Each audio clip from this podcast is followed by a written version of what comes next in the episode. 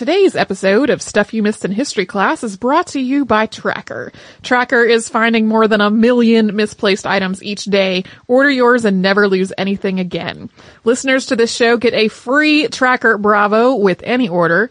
Go to thetrackr.com and enter promo code HISTORY. The hardest thing you'll ever have to find is their website. Go to thetrackr.com right now and enter promo code HISTORY for your free TrackR Bravo with any order. Again, that's thetrackr.com, promo code HISTORY.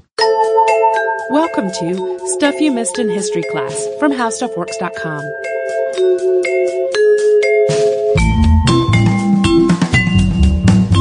Hello and welcome to the podcast. I'm Holly Fry. And I'm Tracy V. Wilson. We recently were invited to appear on a broadcast of Georgia Public Broadcasting's All Things Considered. And while we were on the roof of our building, which is Ponce City Market, doing that appearance, we met through the radio staff a historian who knows a whole lot about the history of this building and the Sears Company.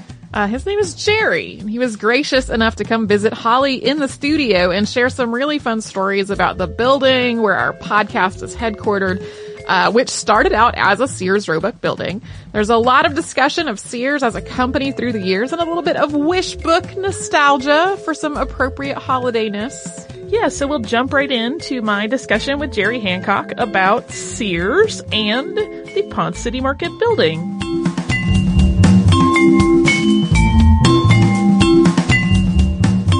Today, we are lucky enough to have in studio historian and history teacher Jerry Hancock. Hi, Hello. Jerry. How are you? Just grand. I'm so glad you're here. Yeah, I'm looking forward to it.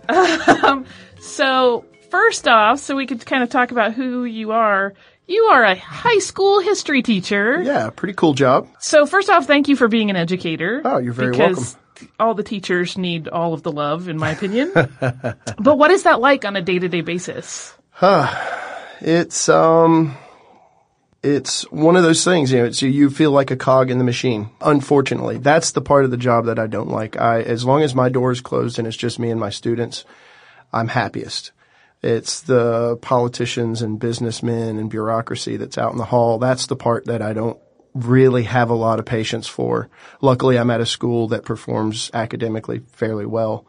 And so I have a lot more sort of freedom. I don't have people breathing down my back. You know, I was teacher of the year a couple of years ago and Excellent. it's Congratulations. been, thank you. It's been, uh, it's very rewarding job. Um, obviously not monetarily, but nobody goes into it for that purpose.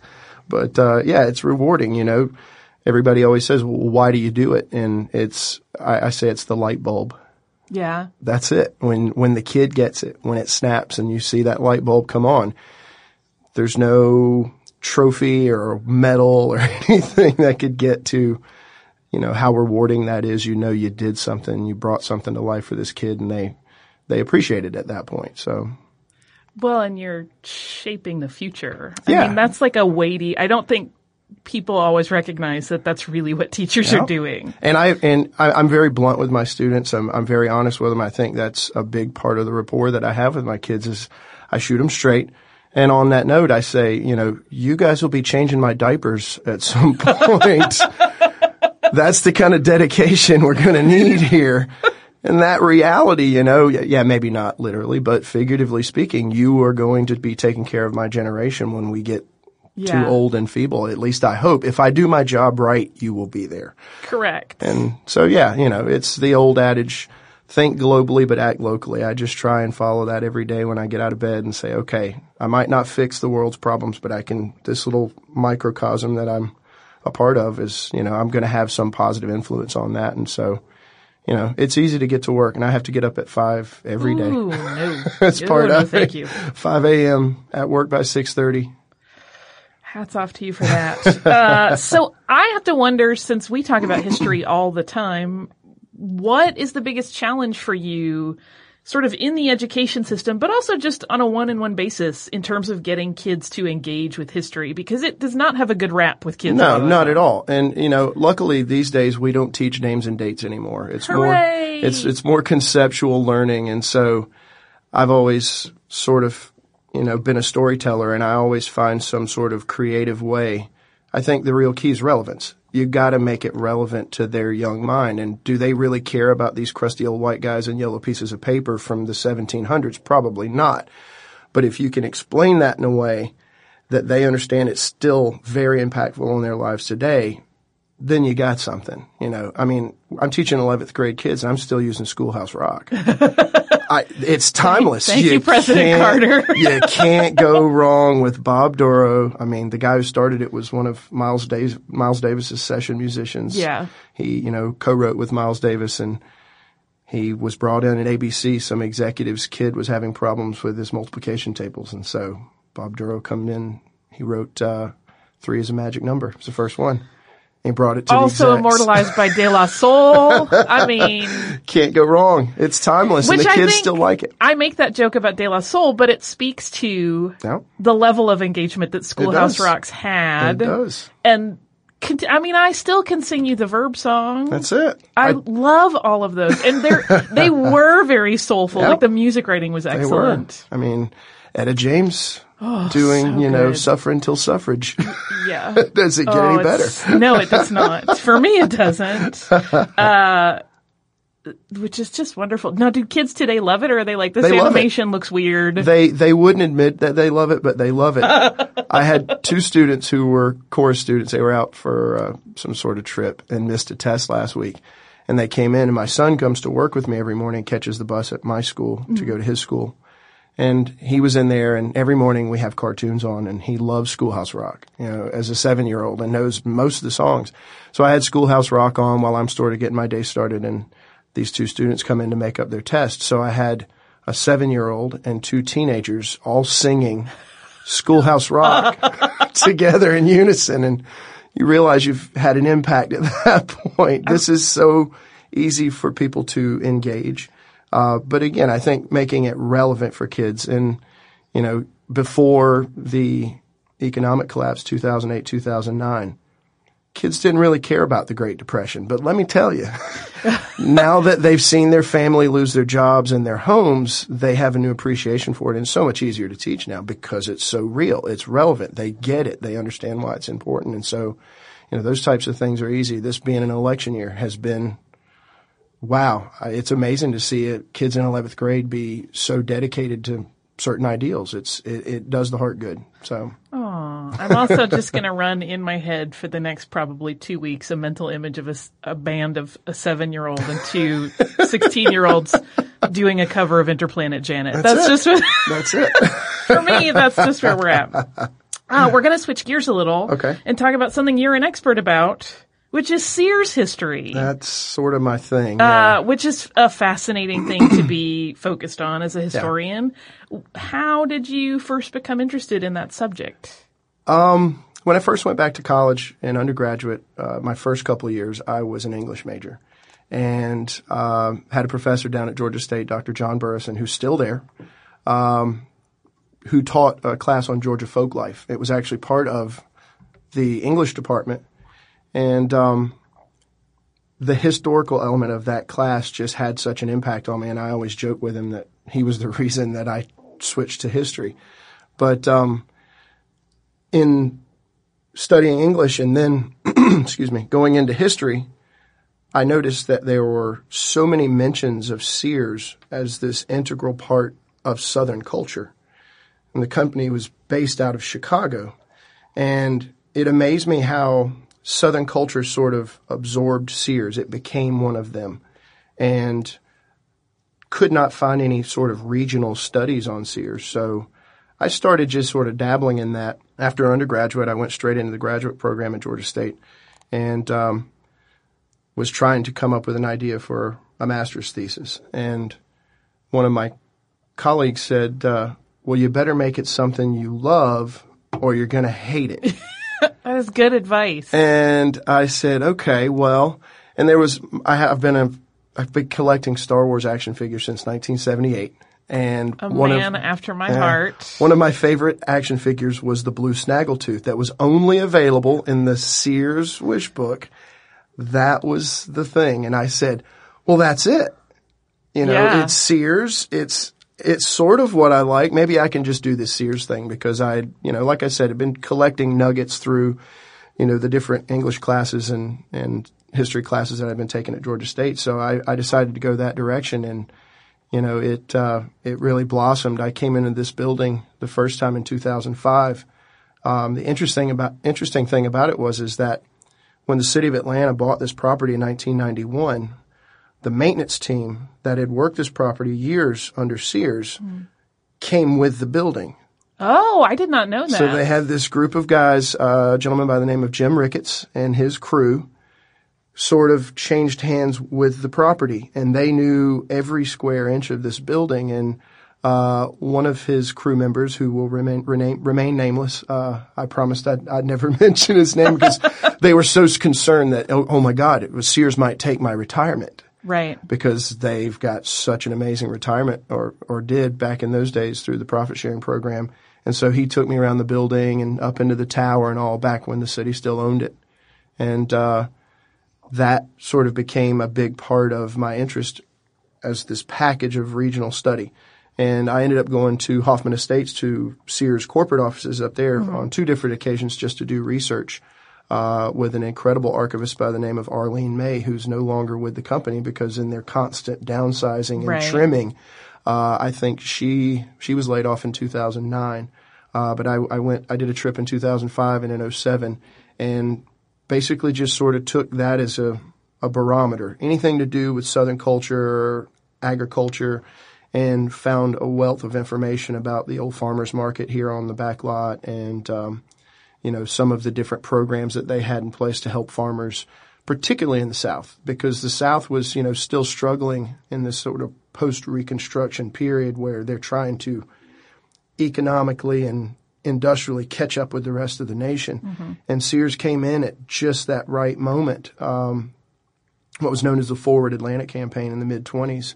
And uh, they had already researched the area and uh, the third president of the company, General Robert E. Wood, he came in and understood that the automobile was central to this new face that Sears, the old mail order Sears, was now turning into this new retail Sears.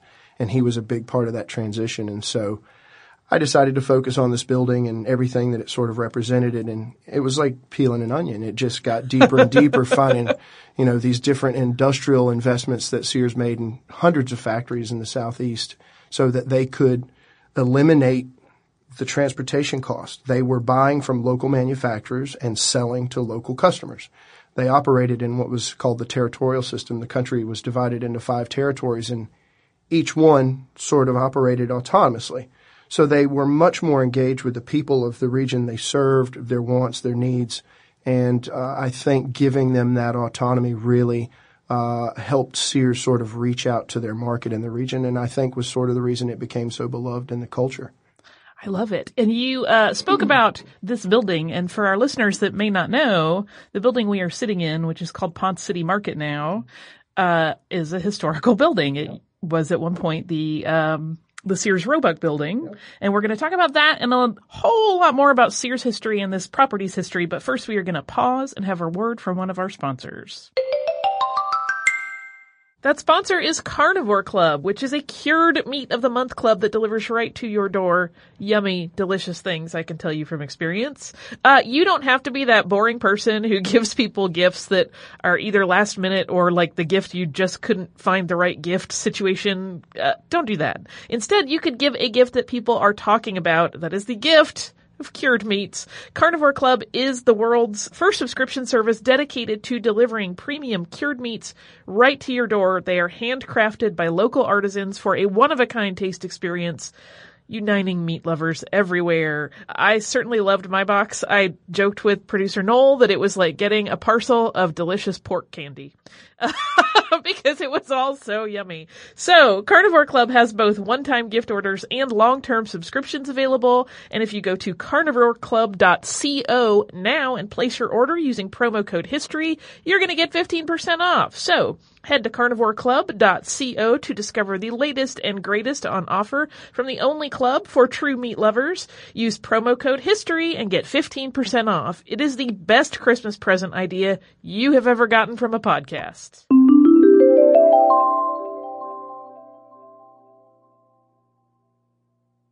first, I have to ask you because we always, always, always get asked about how we research and what our research tips are. So I'm wondering what your tips might be for people who are interested in corporate history in terms of how they can start digging into a company's past and finding all of the little yummy gems. Okay. Um, I can't say that it was an easy experience, and I think a large part of that was, you know, not only the the corporate aspects of of researching, but the fact that Sears is downsizing rapidly. Uh, some would say imploding. and so that has made it very difficult, not only in the research aspects, because as I mentioned before, they had an archivist out there at Hoffman Estates, and she was the one that maintained the Sears History website. If you've ever been on there, she maintained that, kept up with literally hundreds of emails a day from all over the world coming in, asking questions about this corporate juggernaut. And she was such a steward of the history of the company. And I don't even know that she came from a history background, but she certainly appreciated that. And then shortly after they hired her was the acquisition between Sears and Kmart. So mm-hmm. not only do you have one archivist for this century old company, but now she's the archivist for Sears or for Kmart as well. And so she's got these two corporate entities that she's trying to curate. I can't even imagine the stress of that job. but she said, but it's to, also cool, it right? It is so cool. I mean, you know, she, um, my first trip up, I, she really wowed me because I sort of gave her an idea and she ran with it. And I walk into the archives and she's got, you know, three roller carts full of boxes. And on top of one of them is a leather bound ledger that Richard Sears and Alva Roebuck used to keep the books in. Oh my gosh. And as the rumor has it, Richard Sears was a very fly by the seat of your pants kind of guy. and it was certainly apparent in this ledger with, you know, marks and scratches and X's on pages.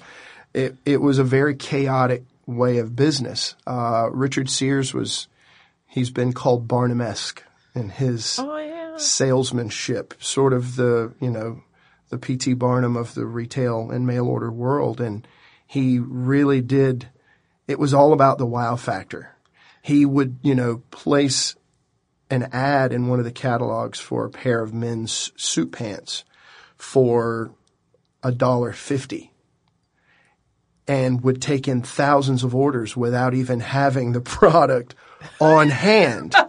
and then he scrambles around Chicago looking for manufacturers to get this product made as rapidly as possible because he's got thousands of orders on standby waiting for it. That was the kind of business practices Ooh. that he engaged in. Well, one of the, the men that he uh, started working with was the second president of the company, Julius Rosenwald, who uh, was a Jewish merchant in Chicago and was dealing with one of these frantic orders that Richard Sears needed filled. And um, he actually uh, first met with Rosenwald's cousin, who invented the pneumatic tube system. Oh, cool! In factories and plants around the country, and he was trying to get Sears to use this as a way to sort of streamline uh, taking in and filling their orders. And um, Rosenwald sort of came in as part investor in this thing uh, as Alva Roebuck was sort of exiting the building.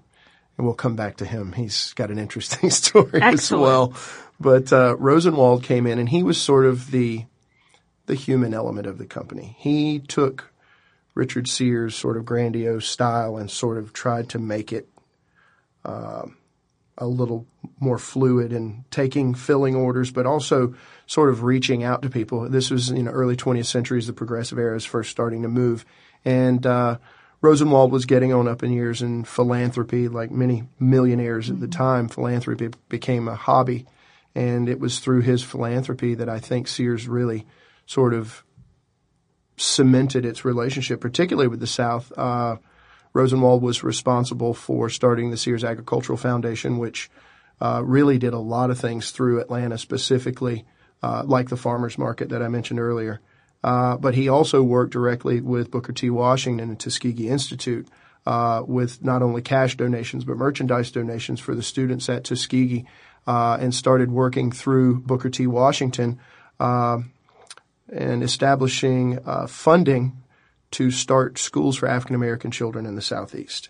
And it started off as uh, an initial investment on the part of Rosenwald and started four schools and within 15 years uh, bloomed to almost 5,000 schools in the southeast. Uh, became known as the Rosenwald schools, and you know, even though it's very hard to track that information, it was very aware of the people they were serving that this man was with Sears. And from some of the stuff that I've read, a lot of people thought it was Mr. Sears because he was Right. he's like Santa Claus at this point, Mr. Sears. and so I think that uh, Rosenwald was very conscious of this image, and when Sears, Richard Sears, leaves the the company uh, in the 19 teens, Rosenwald was very careful to keep that quiet. He wanted that persona. He kept his transition of power very quiet, but nonetheless, he's coming to the southeast and starting these schools, and people realize, okay, this guy's with Sears Roebuck. I'm certain because of the nature of Jim Crow South at the time, this gives African Americans in the Southeast some degree of uh, autonomy, uh, some degree of of secrecy. Now they can buy the same thing that anybody else can buy, and all they have to do is order it through this catalog. They don't have to deal with racist merchants in town, Right. And those types of things. And I, I genuinely believe that, uh, and like I say, even though it's very hard to track, uh, I'm sure African Americans in the Southeast were dedicated Sears customers through most of the 20th century because of the contributions of part of Julius Rosenwald. So, I had never thought about how mail order allowed people to sidestep yep, prejudice. that's it. That's amazing. So you've got these people, and that was the thing. You know, you hear stories of African Americans dealing with merchants in town, and they're only shown the cheapest items, uh, and not no customer service to speak of. Sears has a hundred percent money back guarantee. We'll send it to you. If it doesn't work, send it back, and we'll send you something else. Right. And, you know, again, it, it gave them some degree of privacy in, in what items they were buying for their families. I, I'm s- I'm just soaking that in because it's a really it's an amazing connection I never once would have thought of, uh, which almost maybe supplants the question I was going to ask next, which is what is sort of the most surprising little gem you've encountered in your Sears scholarship? Um, really just how much interest Sears had in the South. Uh, again, the third president of the company who came in after Rosenwald, actually Rosenwald hired uh, Robert E. Wood. Robert E. Wood was uh, an acquisitions manager in the Panama Canal project. He was in the military, which is why they called him general. And basically, that was his job: was seeking out huge quantities of raw materials uh, for the purposes of these large construction projects. And so it sort of made him perfect for Sears in acquiring raw materials and manufactured goods at a very budget price so that they could turn a profit. And he came in, he actually worked for Montgomery Ward originally. And the turn of the 20th century, I think he saw the promise of the automobile and the change in the retail environment and was trying to push Ward to do more retail. And Ward said, no, we're a mail order company. We're going to dance with the one that brung us. And, uh, finally fired Robert Wood because he would not back off of this retail thing. And as soon as uh, Rosenwald got word of this, he immediately hired him at Sears and, uh, right out of the bat, set up the territory system in North America with the five territories and this sort of autonomous uh, way of doing business in each of the territories, um, and uh, started this whole retail craze. Uh, he was a big proponent of what he called ample free parking, and so when Sears would open a store like the one that was started here on Ponce de Leon, they would look for an area on the edge of town that was accessible, Right. but land was still cheap, and they could have access to this ample free parking because he knew that the automobile was the wave of the future. And look what happened. Oh so, my goodness. so, so far ahead of his time, I think, and, and sort of understanding the direction of retail and what it was doing at that moment. Well, especially when you think about the regional model, which has been, I mean, Yep. perpetuated throughout all kinds of retail Mm-hmm. and sales across the country for decades since. And I'm I'm pretty certain he was at least one of the originators of that practice. It, uh, you know, I, like I said earlier, I think it just gives the management within the company in those regions a little more. I mean, they were very engaged in the Chamber of Commerce and community service Right. and these types of things. And Atlanta was certainly no exception. Um, once they came to Atlanta, obviously, you know, they opened this plant in 1926. Um, the original structure was 750,000 square feet. And the first thing they did for the opening ceremonies was uh, Sears had just a couple years prior uh, acquired a radio station based out of Chicago, WLS, which call letters stood for World's Largest Store. And they were sort of on the, the brink, on the edge, cutting edge of, of radio technology and started going to smaller uh, stations in different regions. And WSB, uh, they WLS actually leased airtime from WSB. WSB brought a transmitter to the tower in this building and uh, not only broadcast live from the tower for the opening ceremonies and the flag ra- uh, raising on the tower and all those things, but continued to maintain a relationship for the next few years um, in uh, radio programming and what ultimately gave birth to country music as we know it today. It's a lot to take in. it's all, I mean, it's, it's like gem after gem. Uh, and you are also in the midst of working on a book about this property. Yes. About the building that we are literally sitting in right now, which Yes. again, I, I mentioned the name earlier. It's Ponce City Market. Will you talk a little bit about that project? Cause you and I talked about it a little bit, but Yeah. it sounds amazing. It well, once you know, I did my master's thesis through Georgia State, and they still host that. Actually, it's available online. we will and- put it in the show notes. Sure, sure. Yeah, yeah, um, It's uh, it's sort of academic, and it's got some places that are a little stuffy. But the second and third chapters, in particular, have been very popular uh, with folks. There's been thousands of downloads of it. Uh, the second chapter is primarily looking at the regional business through this plant, and then the third chapter is more of an oral history element. Um, as I mentioned before, my mentor at Georgia State was Cliff Kuhn, who was responsible for relocating the uh, American um, Oral History Association of America. Uh, their uh, archives are at Georgia State now. He brought that there and is one of the great oral historians. Uh, used to host a number of uh, episodes of This Day in History on uh, Georgia Public Broadcasting, and was aware of a lot of these things, just little pieces. So he was he was central in helping me sort of get these things together, making connections. Um, and so obviously the oral history part is there. Not only uh, interviews with with former employees, regional employees, and oral histories that I collected in Chicago, but also uh, I've one of the big things that I found in Chicago on my first visit was a, uh box full of correspondence from different customers in the southeast, and it is some of the funniest. literally sitting in the archives, cackling tears running down my face. Uh, some of the things that these people they really did. They saw Richard Sears as Santa Claus. Right. They wrote in looking for a wife. Uh, they, yeah, they wrote in. One man wrote in about his child. He had ordered uh, something from the patent medicine section that was apparently marketed as birth control, Oh. and ordered two tubes of it. And now he has a, a, a seven pound baby girl, and he calls it his Sears baby and thinks that Sears owes her uh, at least a blanket or something. Right. Uh, you know, just some of the funniest things. Um, and so that's in the third chapter of the thesis, but that certainly was sort of the, the nucleus of how this thing started to unravel. Um, the people of Jamestown, when they bought the property, had found my research and just dug into it. And coincidentally, um, another sort of local neighborhood cheerleader, uh, was head of the Old Fourth Ward Association, Kit Sutherland. She lives right across the street.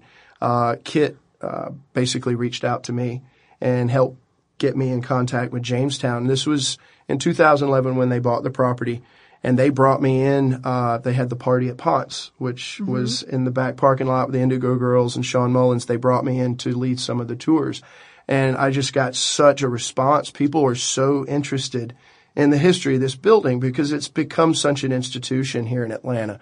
You know, all the years that I've driven by this building, we've come to pay our speeding tickets or get our cars out of impound or whatever the case may be. And so there was such an interest and it just really started to take off. And I continued working with Jamestown sort of as a historical consultant and provided a lot of photography. I was on an elevator coming up here earlier and there's a picture on the elevator that I found in my research in Chicago. So it's been sort of surreal to watch this whole thing open up. Well, I sort of found, uh, uh, a partner in crime, uh, local photographer by the name of Blake Burton. Mm-hmm. Uh, Blake is a graduate from Georgia Tech in architecture, and he graduated in 2009 just as the market began to tank.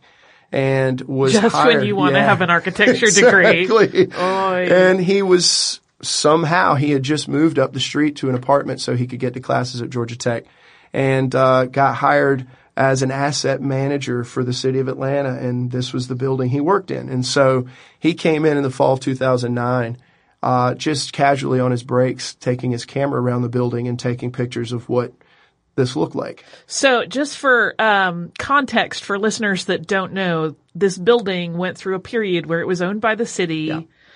and was like a, a government building where, as you said, you would come and pay your tickets. Yep. Uh, it's had a lot of wacky things in it at various points in time, but just for a heads up, that is why he was hired by the government. Yeah, he was and brought was in. working here in this building. Well, the interesting thing was, is when City Hall East was in this building, they only occupied about 20% of the total structure. The other 80% sat like, uh, like a time capsule almost. Yeah. Uh, I remember walking into the maintenance offices down in the basement where the old electrical room used to be and, uh, just find blueprints of the property from the 1940s just randomly laying out on tables. Um, I remember at one point when I was doing the tours for Jamestown in 2011, walked over into what looked like sort of a storage area behind uh, one of the circuit breakers and found a receipt and a wiring diagram for the old popcorn machine that used to be Oh at the candy counter just laying on the floor randomly. I mean, it literally was like a time capsule. And it was so awesome to be able to walk through this building in those dark corners that people probably hadn't gone in in years. Um, but Blake starts taking photographs of this and documenting it. And then when Jamestown bought the property, uh, he spoke with uh, the folks at Jamestown and got permission to come back into the building every two to three months and continue what turned into a, a sort of a visual documentary of the transition from this sort of, you know, junk storage and, you know, cheesy 1960s wood paneling Right. in certain places to this mixed use nexus on the east side of Atlanta and documented, uh, in fact, the last photograph uh, that he took was from the top of the bar looking down on the amusement park on the roof. That's the final page of it. And it, it's just been amazing. And so he reached out to me. He actually had had, um, uh, an art exhibit uh, back here where the auto center used to be in one of those spaces next to Dancing Goats, uh, and had his stuff on exhibit there for about a month. And uh, one day I get this email, and he's like, "So I hear you're the history guy." and I was like, "Well, it sort of certainly seems that way lately." and he said, "Well, I'm doing this book, and I would really like to document the history of this property." And so what I did was sort of took you know, the basis of my research for my master's thesis and sort of took out the stuffy academic aspects of it and made it a little more user friendly. Uh, and certainly, you know, supplemented areas where I had a lot of people ask questions before and, uh, sort of tried to get this, you know, uh, essay, uh, that sort of captured the evolution of this property from before, you know, the Sears plant was even here back when the old de Leon amusement park was here. And from that time, basically through the Sears transition, through the City Hall East transition to the time that Jamestown took control of the property and sort of, you know, initiates this renaissance of the building. And it's been, it's been a great ride. It's really been fun. I can imagine. Uh, we are going to talk some more about the building and Sears, but first we're going to pause once again for a little sponsor break. So the holidays are really almost here, and you probably, like us, do not have a lot of time to go to the post office, what with all the traffic and the parking and the walking all the way there, if you're like me. Uh, it will be packed with everyone else who's all mailing their holiday gifts and their packages, so you can use stamps.com instead. With stamps.com, you can avoid all the hassle of going to the post office during this busy, busy holiday season. Everything you would do at the post office, you can instead do right from your desk. You can buy and print official U.S. postage using your own computer and printer, print postage for any letter or package the instant you need it, and then just hand it off to the person who delivers your mail. It is easy and convenient. Right now, sign up for stamps.com and use our promo code STUFF for this special offer. That's a four week trial plus a $110 bonus offer, including postage and a digital scale. So don't wait. Go to stamps.com and before you do anything else, click on the microphone at the top of the homepage and type in stuff. That's stamps.com and enter stuff. So we are back to our discussion, and uh, one of the things that comes up a lot on our show is pronunciation. So here in Atlanta, we say Ponce de Leon. That's not really the way you would have pronounced it if you were him. Uh, and to Atlanta residents, though, that is a very common name. Uh, a busy road that serves as one of the city's major arteries is called Ponce de Leon. and uh, what they may not know, although it's it's become more common knowledge because of like your work in part establishing the history of this property, is that this property is a big reason why Ponce de Leon is a big part of Atlanta. It is. It is. Uh, in the 1860s, uh, as they were laying what is now the Beltline, uh, the rail corridor uh, that was between this building and the neighboring building across the way, uh, the Ford factory. Um, when they were building and laying that bed, they found uh, just at the northeast corner of this building, there's actually a service drive. If you're looking at the front of Ponce City Market, all the way to the left, in between the edge of the building and the, the neighboring uh, rail bed where the belt line is located, uh, they found two freshwater springs that came out of the side of that hill. Uh, the spouts, uh, best of my knowledge, were about three feet apart. And they knew for a fact that they came from two separate sources because one side uh, was colder and one side had more of a sulfur smell. a local Atlanta doctor found that the rail workers had been drinking this spring water uh, for its health benefits uh, and eventually started bottling the water and selling it here in Atlanta. Uh, eventually, the property was sold to a local businessman by the name of John Armistead. The Atlanta Street Railway Company, and that was in 1886. He sold the property. Uh, they were interested in the property because it was at the far eastern end of the eastbound trolley line, and they wanted something at the end of the line to encourage riders to go all the way to the end. And this property sat there. Uh, so it's the intersection of the airline railway, which is now the Belt Line, and the old trolley line that used to run parallel to Ponce de Leon, all the way out almost to Decatur. And um, they uh, at the time was just pastoral gardens, and people would come out. You know, back in the old days of courting, uh, you would take the trolley line out and would court your your lovely lady around the gardens at uh, Ponce de Leon uh, Park.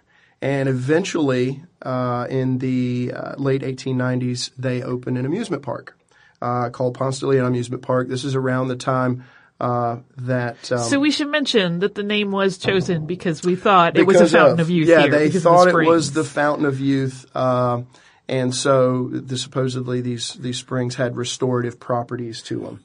And so people would come out on Sundays and walk around the park and would get a sip of this rank sulfur water because supposedly it was good for them and had these healing properties. Well, uh, in time they opened the amusement park and more and more people began to come to the area. And this is just prior to, you know, obviously the, the automobile becoming common.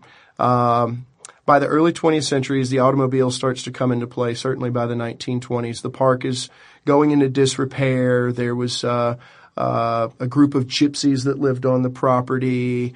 Uh, it, it, it was sort of becoming an eyesore, although business was still popping up. They opened the, the old ballpark, uh, Spiller Field across the street. Uh, the, uh, obviously the Ford plant was already here. Um, and at the time, Sears was looking for property, that, as I mentioned earlier, sort of the edge of town where they could buy property for fairly inexpensive, but they wanted that transportation artery. And it really was the perfect fit for Sears because not only do you have the rail line, the airline railway outside uh, to bring in and ship these items, but you also have the trolley line, which was a main means of transportation uh, as the automobile sort of coming about. So Sears starts looking at the property, the best of my knowledge, uh, in the ni- about ni- uh, 1925 and in December of 1925 announced uh, officially that they were going to open a Sears Roebuck uh, warehouse and retail store on the property. And so uh, uh January 4th, 1926, they broke ground, and six months later, Ooh. they opened a three quarter million square foot facility. They were working three shifts a day, 24 hours a day, seven days a week for six months. They had done or constructed another Sears plant uh, in Kansas City that had been completed just a few months prior, and so they really had worked out how to make this thing, put it together quickly. Uh, it was almost the exact same floor plans, and so they built this. They paved over the springs, diverted it actually under the property, uh, and used to actually run off underneath North Avenue and was diverted back to what was the parking lot at Masquerade once upon a time. Now it's Old Fourth Ward Park. And so that water runs off through there. It was uh, this underground aquifer. Um, I do know that in 2005 there was another developer looking at the property. His name's Emory Morsberger. Uh, Mr. Morsberger is the one who redeveloped downtown Lawrenceville. Right. And he was looking to buy the property, basically turn it into condos. Um, he had a daughter who was disabled, and he wanted to make this the most wheelchair friendly facility in the city. And uh, put a healthy sum as a down payment somewhere in excess of a million dollars on the property. And as they begin looking um, right across Glen Iris, uh, there's some condos there now that used to be a dry cleaners. And in all the years of operation of the dry cleaners, some of the chemicals that they used leached down into the soil under the property and polluted the aquifer. And so then it's this environmental issue. And just about that time, the market starts to collapse. And of Yeah. course, condos go down the toilet. And Morsberger, it was like the hot potato. He couldn't get it out of his Yeah, hands fast well, enough. because it's really expensive to address those kind of Yes, issues. I mean, I, I, I know it happened a lot in Atlanta. That is not the only story I know of Mm. someone that was interested in a property and then found out that it had some chemical issue and Yeah. was going to have to have a lot of expensive cleanup. And then right at that time, everything kind of went yeah. dry for a bit where there Yes, was just did. no development. So that's not that unusual. We're going to come back to the Sears building in its debut, but before that, I wanted to ask you, and you kind of accidentally got onto it a little bit, uh, talking about how uh, the catalog business sort of opened up some avenues for black people to be able to make purchases uh, without having to deal with racism. But there are some moments in this building's past that are problematic and they are a big part of America's racist history. And I know we have always kind of run into like that, please don't look when we talk to people that worked Yeah. on the development about like, can we talk about the fact that that amusement park wouldn't let anyone of color in? A- uh, there's do a- you run into that problem? Uh, I've seen a lot of questions about it. There's one uh, postcard image that is very clear uh, that the swings on the property uh, had a sign that said whites only. Uh, the only others that could use it were black servants. That was obviously a big part of it. I mean, this is the Jim Crow era of the South, and is you know as liberal as Atlanta can be at times, it's still very much in the heart of the South. yeah. And there were a lot of challenging issues over the years, I think, with Sears. Uh, obviously, you know, segregated facilities, restrooms, cafeterias, and things of that nature. Uh, all the way up till 1971, Hosea Williams is protesting, you know, uh, racist hiring practices at Sears Roebuck. So yeah, there's a lot of of, of a sort of uh, sort of undertone and things that I get a lot of questions about. Uh, there is one particular sort of urban myth that that uh, Alva Roebuck was at least part African American, and that's best of my understanding and my research is not true. Uh, and I think a big part of that is probably because of the role that Rosenwald played with Booker T. Washington. It was very high profile, and from some of the interviews that I've read with corporate executives uh, with Sears at the time they opened this plant, that um, there was some concern on the part of the white population in the South. Uh, they thought that Sears was a black company. And again, I think a lot of that probably came out of this uh, sort of high profile philanthropy that Rosenwald was doing through uh, black communities throughout the region. And uh, to some degree, uh, Sears was very conscious about bringing and establishing public relations offices in the Atlanta plant to sort of get help get past that. And so there were always the questions, well, is one of the men black? Um, and in fact, uh, if you know the story of Alva Roebuck, he left the company in 1895, cited a bad case of nerves, and dealing with Richard Sears' sort of fly by the seat of your pants business style. Roebuck had been hired when Richard Sears was just a, a watch catalog. Uh, Richard Sears, you know, had, was a railroad agent and had worked in uh, Minnesota and accidentally got a shipment of pocket watches because, you know, in the 19th century, railroad helped standardize time, and so pocket watches became a necessity. And so it was this shipment of mail order pocket watches that came through the station. No one claimed it, and so Richard Sears says, "I'll buy it." And he sells these watches and turns uh, about an eight thousand dollar profit selling these watches up and down the railroads to his buddies who worked in the stations. And so it started as this watch catalog and Alva Roebuck was a watch repairman. So he brought him in and had, of course, in legendary Richard Sears style, the sort of grandiose guarantee, lifetime guarantee on these watches. To the best of my knowledge, they weren't the best watches in the world, but if it broke and you had the patience to send it off for probably months and months to Chicago, Alva Roebuck would fix your watch and send it back to you. And so he stayed with the company till 1895. He leaves because he's just a nervous wreck trying to work with Richard Sears and eventually takes his portion of the company and uh, invested in uh, the typewriter industry. He ends up working for Emerson Typewriters and uh, had basically gone into an early retirement in Florida when the Great Depression kicked in and lost everything. And eventually in the 1930s went to Chicago, had to go back to work, and went and stood in an unemployment line at the Sears factory in Chicago. And he goes in for the interview and they ask his name. He says, well, it's on the front of the building. I'm Alva Roebuck. And so they hired him to sort of write letters to customers, sort of a public relations capacity, and eventually started touring him around the country as sort of a glad hander for special events. And they sent him to the South to multiple locations to show the region he's not black. and so that was the capacity that uh, Roebuck served. Um, you know, I, I talked to a number of African American employees who worked at Sears during those years of transition during the civil rights movement where the segregated signs were slowly removed and things were integrated uh, without very, very much fanfare. They really tried to stay below the radar with that kind of thing, but uh, still a lot of dedication. Even the black employees, they genuinely loved Sears. They loved what Sears provided. Uh, there's an old sort of legend that there was uh, an elevator operator, a black elevator operator at the Memphis facility, uh, which is obviously right on the Mississippi River.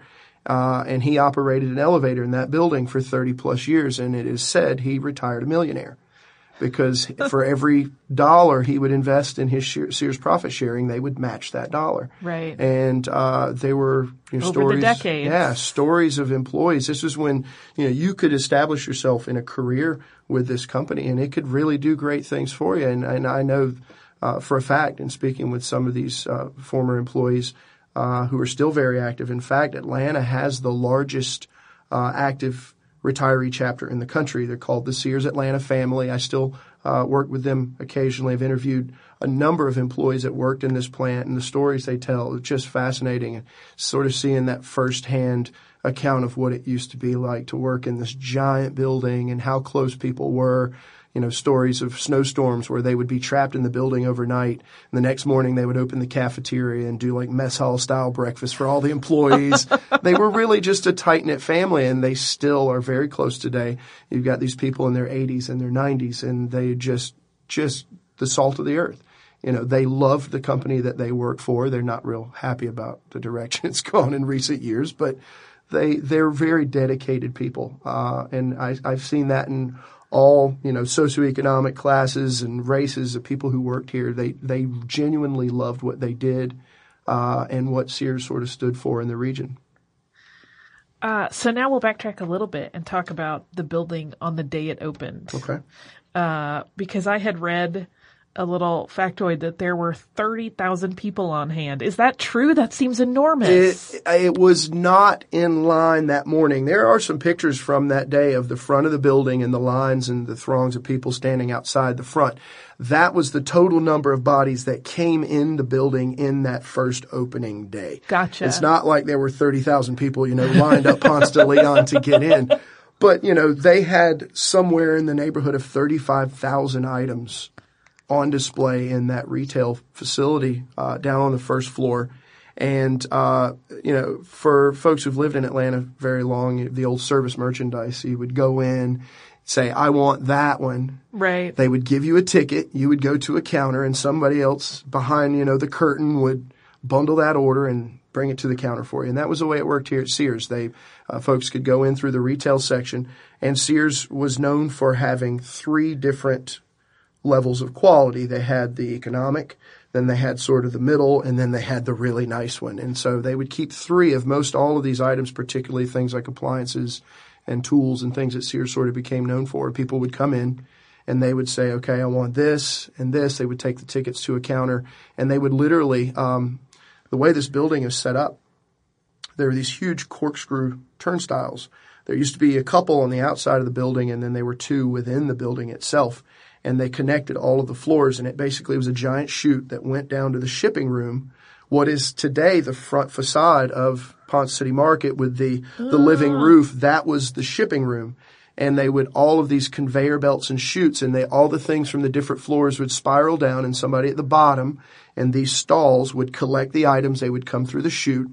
They would bundle the order and it would either go to the front of the store for the retail or it would go to the loading dock in the back and be put on the train to be shipped out all over the region and that was sort of the way they filled them. You know, they had operators over in the tower, and you could call directly to the tower and say, "Okay, in your new catalog on this page, you've got this item. I'd like three of these." You know, and then they would send that order to the different floors. They would fill that order and collect it and bundle it in the in the shipping room. So what was the building itself like? Um, compared to now. At the time, yeah, the bottom floor was a cafeteria, or basement floor was a giant cafeteria. And then the first floor would have been the retail space. The second, third, uh, actually the second through ninth floors of the main structure was pretty much just all merchandise. Uh, you had things like kids' toys on the ninth floor. You would have things like appliances and hardware and heavier items would be obviously a little closer to the bottom floor. And, uh, you know, during the first few years of operation of the building, uh, the terrace across what is today the front of Ponce City Market, uh, that was the old original rail bed. It's connected via a bridge out to the Beltline now. Uh, they would pull as many as 16 rail cars across the back of the building, and they would literally bundle it and load it onto the train. Uh, that was the case until uh, the mid 60s. They started a huge wave of development. They knocked down the old original smokestack and they constructed the wing that uh, sits right across the street from the Masquerade there on North Avenue. That was the 67 wing. Right. And then there were three floors on the far end that weren't there originally in 1970. They built those additional three floors to finish that wing out. When they did that, they scrapped the rail line, buried it in concrete, and built a cafeteria, a new cafeteria that was open to the public. And uh, built that across the back of the building and rerouted all of the trains up the side of the building and what is the shed on the side of the property today that Ponce City Market has developed. That was the second loading dock, and they could pull more train cars up to that and and load those items. But uh, yeah, it was an amazing operation. It, it was almost like two different companies in one. You would have the mail order aspect of the company, and then Right. you would have the retail portion of the company. And in talking to the employees, they've always been very particular about, oh, well, I was retail or I was mail order. Uh, I worked with catalog is, is what they'll say. Um, the, the terminology is interesting. They refer to this building as the plant, the Right. Ponce plant. Uh, and it, it, it really was just amazing to, to see it. There's actually a collection of employee it was more than a newsletter. It was almost like a magazine uh, for employees of the Sears plant. Uh, it was started in 1951 on the 25th anniversary of the opening of the plant. It was called Mail Order Graph. And it was like, you know, pictures of kids and their Cub Scouts Right. and it, again, that whole family thing was there. It was pictures of the cafeteria staff, the ladies that ran the cafeteria at the time, or the laundry. Uh, they would do these different write-ups, uh, so-and-so's moving away, and they would have going away parties, and just a lot of very personal pictures. Uh, I found an entire collection that went from 1951 through about 1978, I believe it was. They have it on uh, hand at University of Georgia in their special collections facility out there. And I've gone out there multiple times collecting information, images and stuff for Jamestown uh, to use in various capacities. And it's just so fun to look through those because you really see what this building was in its prior life. You know, I didn't move to the city till 1991, and obviously that was the year Sears sort of shuttered everything and sold it to the city. But um, it, uh, it it really gives sort of a pulse to Yeah. the previous life of the building and the people that worked in it and how close they were, uh, what Atlanta meant to, or you know what Sears meant to the Atlanta market. Uh, I I will ask you a question. I'm going off track a little bit because I remember finding in uh, when I was do- doing a little bit of prep a note from the 1943 internal little mailer paper. Uh, a note about Sears being aware that their catalogs would one day be looked at by historians as the um, you know, sort of the record of American life at the time. It is absolutely. And I have never heard of a company that was quite that self-aware. I don't from a that- historical perspective. I don't know that Richard Sears himself was quite that aware. Again, he was a huckster. You know, he was a snake oil salesman. But I do think that Julius Rosenwald and certainly Robert Wood were conscious of sort of nurturing. This is before image, corporate image was a thing. They sort of, I think, helped to create and nurture that in this this image of the catalog and you know, how it reached out to, to rural farmers in particular, but you know even here in, in the urban areas where they're reaching out to uh, a more urban market. But uh, but yeah, I think I think from at least by the mid 20th century, they were certainly aware that this was sort of a historical you know, repository of Yeah. things, of stuff. And, and that's one thing about our culture, you know, is we love stuff in this country. Oh, we yeah. define ourselves by stuff. And they were, I think, really aware of how people define themselves with the things that they bought and, uh, you know, even in utilitarian things like cream separators and sewing machines and these, you know, things that, uh, again, you know, I, I had mentioned to you at uh, the Georgia Public Broadcasting uh, broadcast that we uh, were talking about how the the catalog and the items in it, uh, what it represented to people having those items. Um, you know, I, I teach that in my classes now. Uh, Yeah. We actually do. It's a pretty fun activity I do with my students where I give them a list of drugs. Because there's one thing teenagers are interested in, it's drugs and what they potential side effects or what they might be used for. And we would take, I, I give the kids old copies, uh, this is before the Pure Food and Drug Act was Right. passed, looking at patent medicines. oh yeah. Because that was the thing about patent medicines. It could have secret ingredients and it was usually illicit drugs. You know, Right. You had farmers getting addicted to cocaine in Yeah. the 19 teens. And so my kids go through and scour these ads and read the claims and then they have to sort of guess what dr- illicit drug might be the key Oh, ingredient in those items. So it, it's amazing. You know, it, it really is sort of a history of us from from that that period, that sort of huckster selling it out of the back of the wagon to, Yeah. you know, what we talked about. You'd ask about the the wish book. yeah. You know, um, one of my favorite writers that I, I became familiar with both in when I was at Georgia State. Actually, Cliff Kuhn really turned him on to him was Harry Crews. Love Harry Crews. Uh, you know, he's somewhere between uh, Faulkner and Hunter S. Thompson. and he is just amazing. But he grew up in Bacon County, Georgia, dirt poor, uh, sharecropper's son, and uh, he tells the stories. His family would never hoped to be able to buy the items in those books, Right. but you could wish about it. And the thing he did, he had uh, uh, a black neighbor named Willalee Bookatee, and they would basically sit on the porch with the catalog and would make up stories about these so-called perfect people. Oh my goodness. because he grew up in an area where you know folks had were missing an eye or missing a tooth or a finger and have a just scar. kind of dealt with it and kept yeah. going. Yeah. and then he looks at this catalog of all these perfect people, and he and this other kid would make up stories. And he said that's how he learned to tell story was just making up stories about people in the Sears catalog. So you know even beyond uh, you know consumer goods, this thing became so much larger for people, particularly in the South that didn't have a whole lot to wish for. Yeah. you know, they th- wish was all they could do. Yeah. And, and I think it became symbolic of that. So it was called Wish Book for years and years. Um, the Christmas catalog, I think, really took off in the 1930s. Uh, and it was a fairly small catalog, but it had the toys. I think most of us that are in our age group have such distinct memories Oh, yeah. of that eventually mm-hmm. grimy and dog-eared wish book every year. Santa Claus shopped at Sears. Clearly, I mean, I vaguely recall asking a question along those lines of like, if I circle it in the catalog, how does Santa find out? Yep.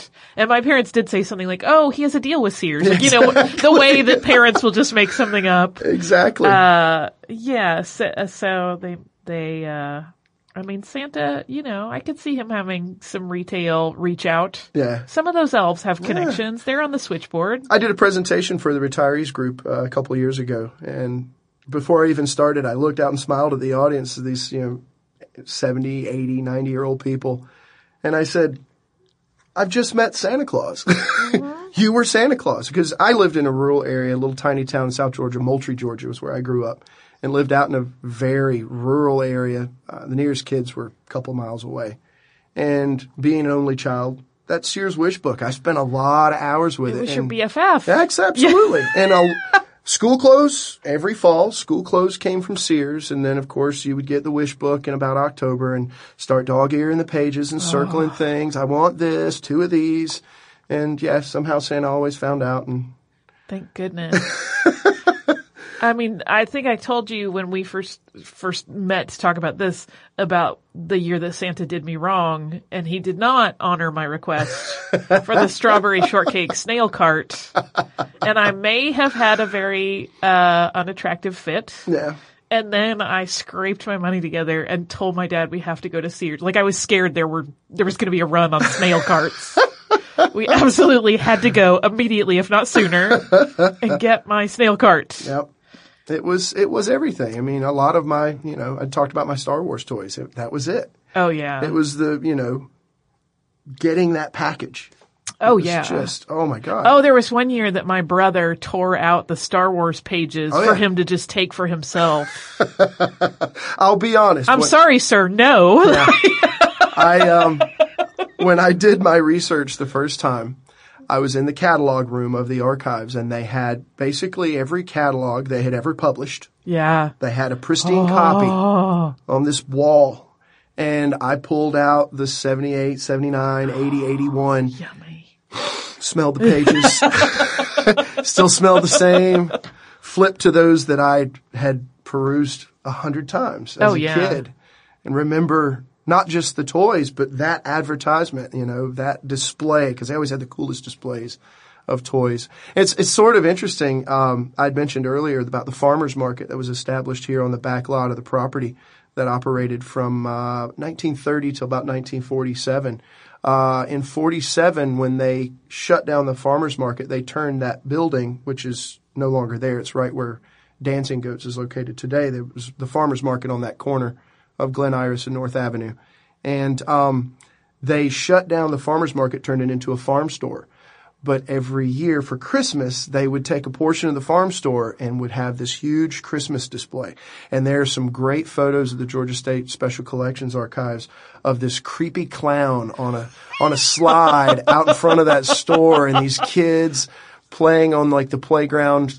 I'm sure it was probably something they sold in the catalog, a swing set or something. But- Yeah. but yeah, they were always very conscious of that, you know, that Christmas thing. It always reminds me of the scene from A Christmas Story where they're sort of glued to the window Yeah. looking at all the wares for that year's Christmas season. So yeah, I mean, it's, I still think about it, those wish books a lot.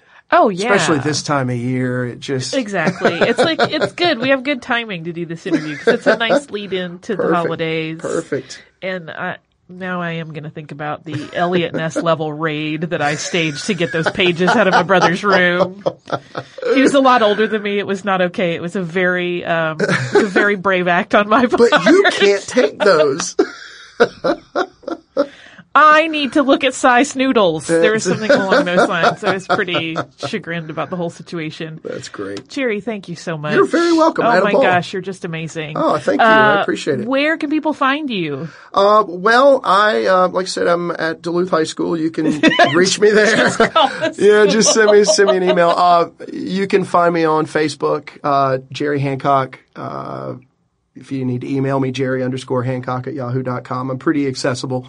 Uh, shoot me a line. Um, and, uh, hopefully this book thing will materialize. We're, uh, right now it's being reviewed by Princeton Press, Princeton Architectural Press. And, uh, I do know that, uh, the executives at Jamestown are pretty excited about it as well. So I'm certain that it's going to come along at some point with Just a a pretty big matter of bang. when it all yeah. percolates. And it's, yeah, this is the whole business aspect of it. And, this is the part I'm not real fond of, but you know, we've we've done a few edits here and there and uh, trying to get copyrights on pages. You mentioned earlier about you know, how hard it is to do corporate Yeah. uh, research, and it it's very difficult to find anybody at Sears to give you a concrete answer on anything. If you can even get them to answer a phone, because there's so many of those offices are empty now. Yeah. And so we're really struggling with trying to reach out to Sears and get permission to use certain images and things. But we've got a great collection of historical images in this essay, and then of course Blake's photography is just astounding So beautiful cool. to, to watch the transition of the building and the pages. It'll be, I believe it's going to be more of an architectural book, sort of coffee table style book. But um, yeah, we've uh, we've got a lot of lot of optimism for it. So. I'm excited. Keep us posted so we can share that info. Uh, and then we will, uh, we'll reach back out to you and get the whole scoop when it all comes to Sounds fruition. Sounds good. Thank you so much. You're very welcome. Thanks for having me.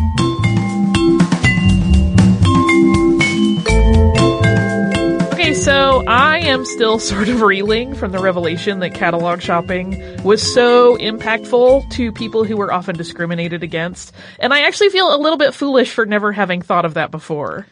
Yeah, you and I try really hard to broaden our perspectives, uh, and, and to, to listen to people whose experiences are different from ours. Yeah.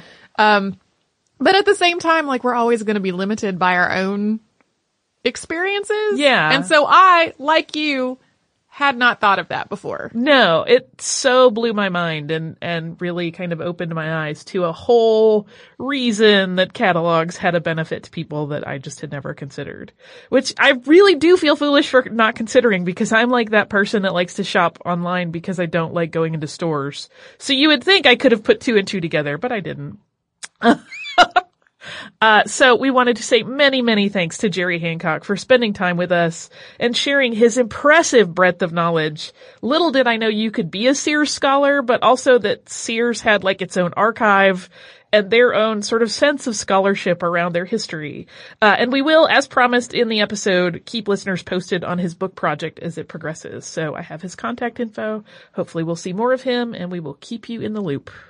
Do you also have some listener mail for us? I do. It's a follow up to a previous listener mail.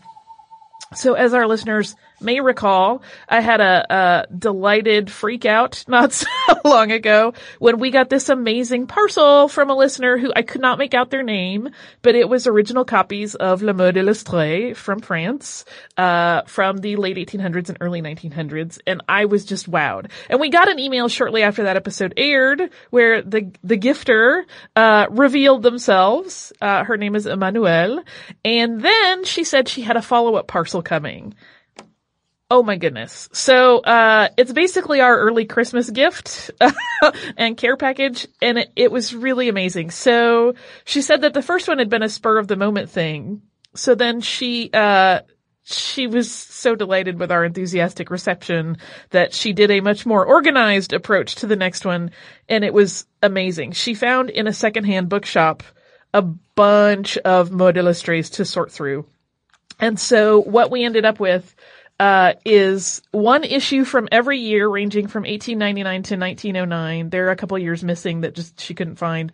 Um, but they're in amazing shape. And one of the really, really beautiful things that we got is that some of them are printed using the pochoir method, like they're special editions that have actual gold that highlights some of the illustrations in them. They're incredible. Nice. Yeah, yeah, yeah. So, so, uh, here's the other cool thing. There are four issues that she sent that has what she says is a surprise for me, which is great. They have original sewing patterns.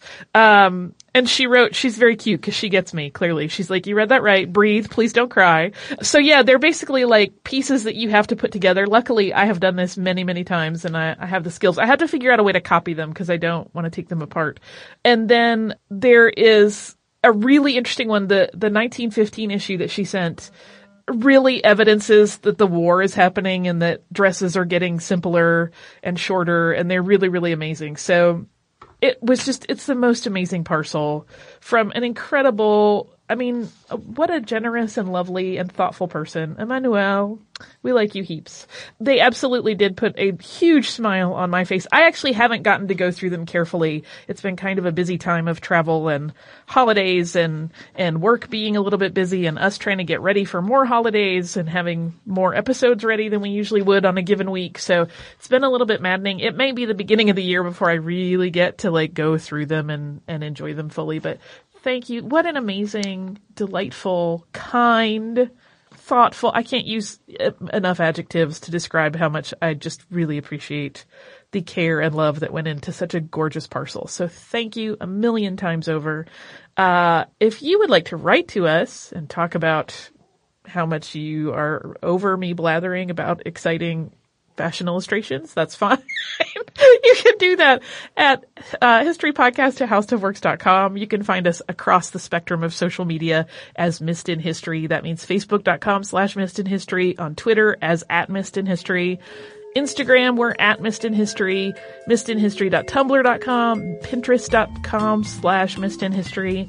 If you would like to uh, come to our parent site, which is howstuffworks.com, you can put almost anything you can think of in the search bar, and you will get a plethora of interesting content to look at and peruse. If you would like to visit me and Tracy, you can do that at missedinhistory.com, where we have every episode of the podcast ever, and show notes for every episode that Tracy and I have worked on together, as well as occasional other delights. So please come and visit us at missedinhistory.com and howstuffworks.com. For more on this and thousands of other topics, visit howstuffworks.com.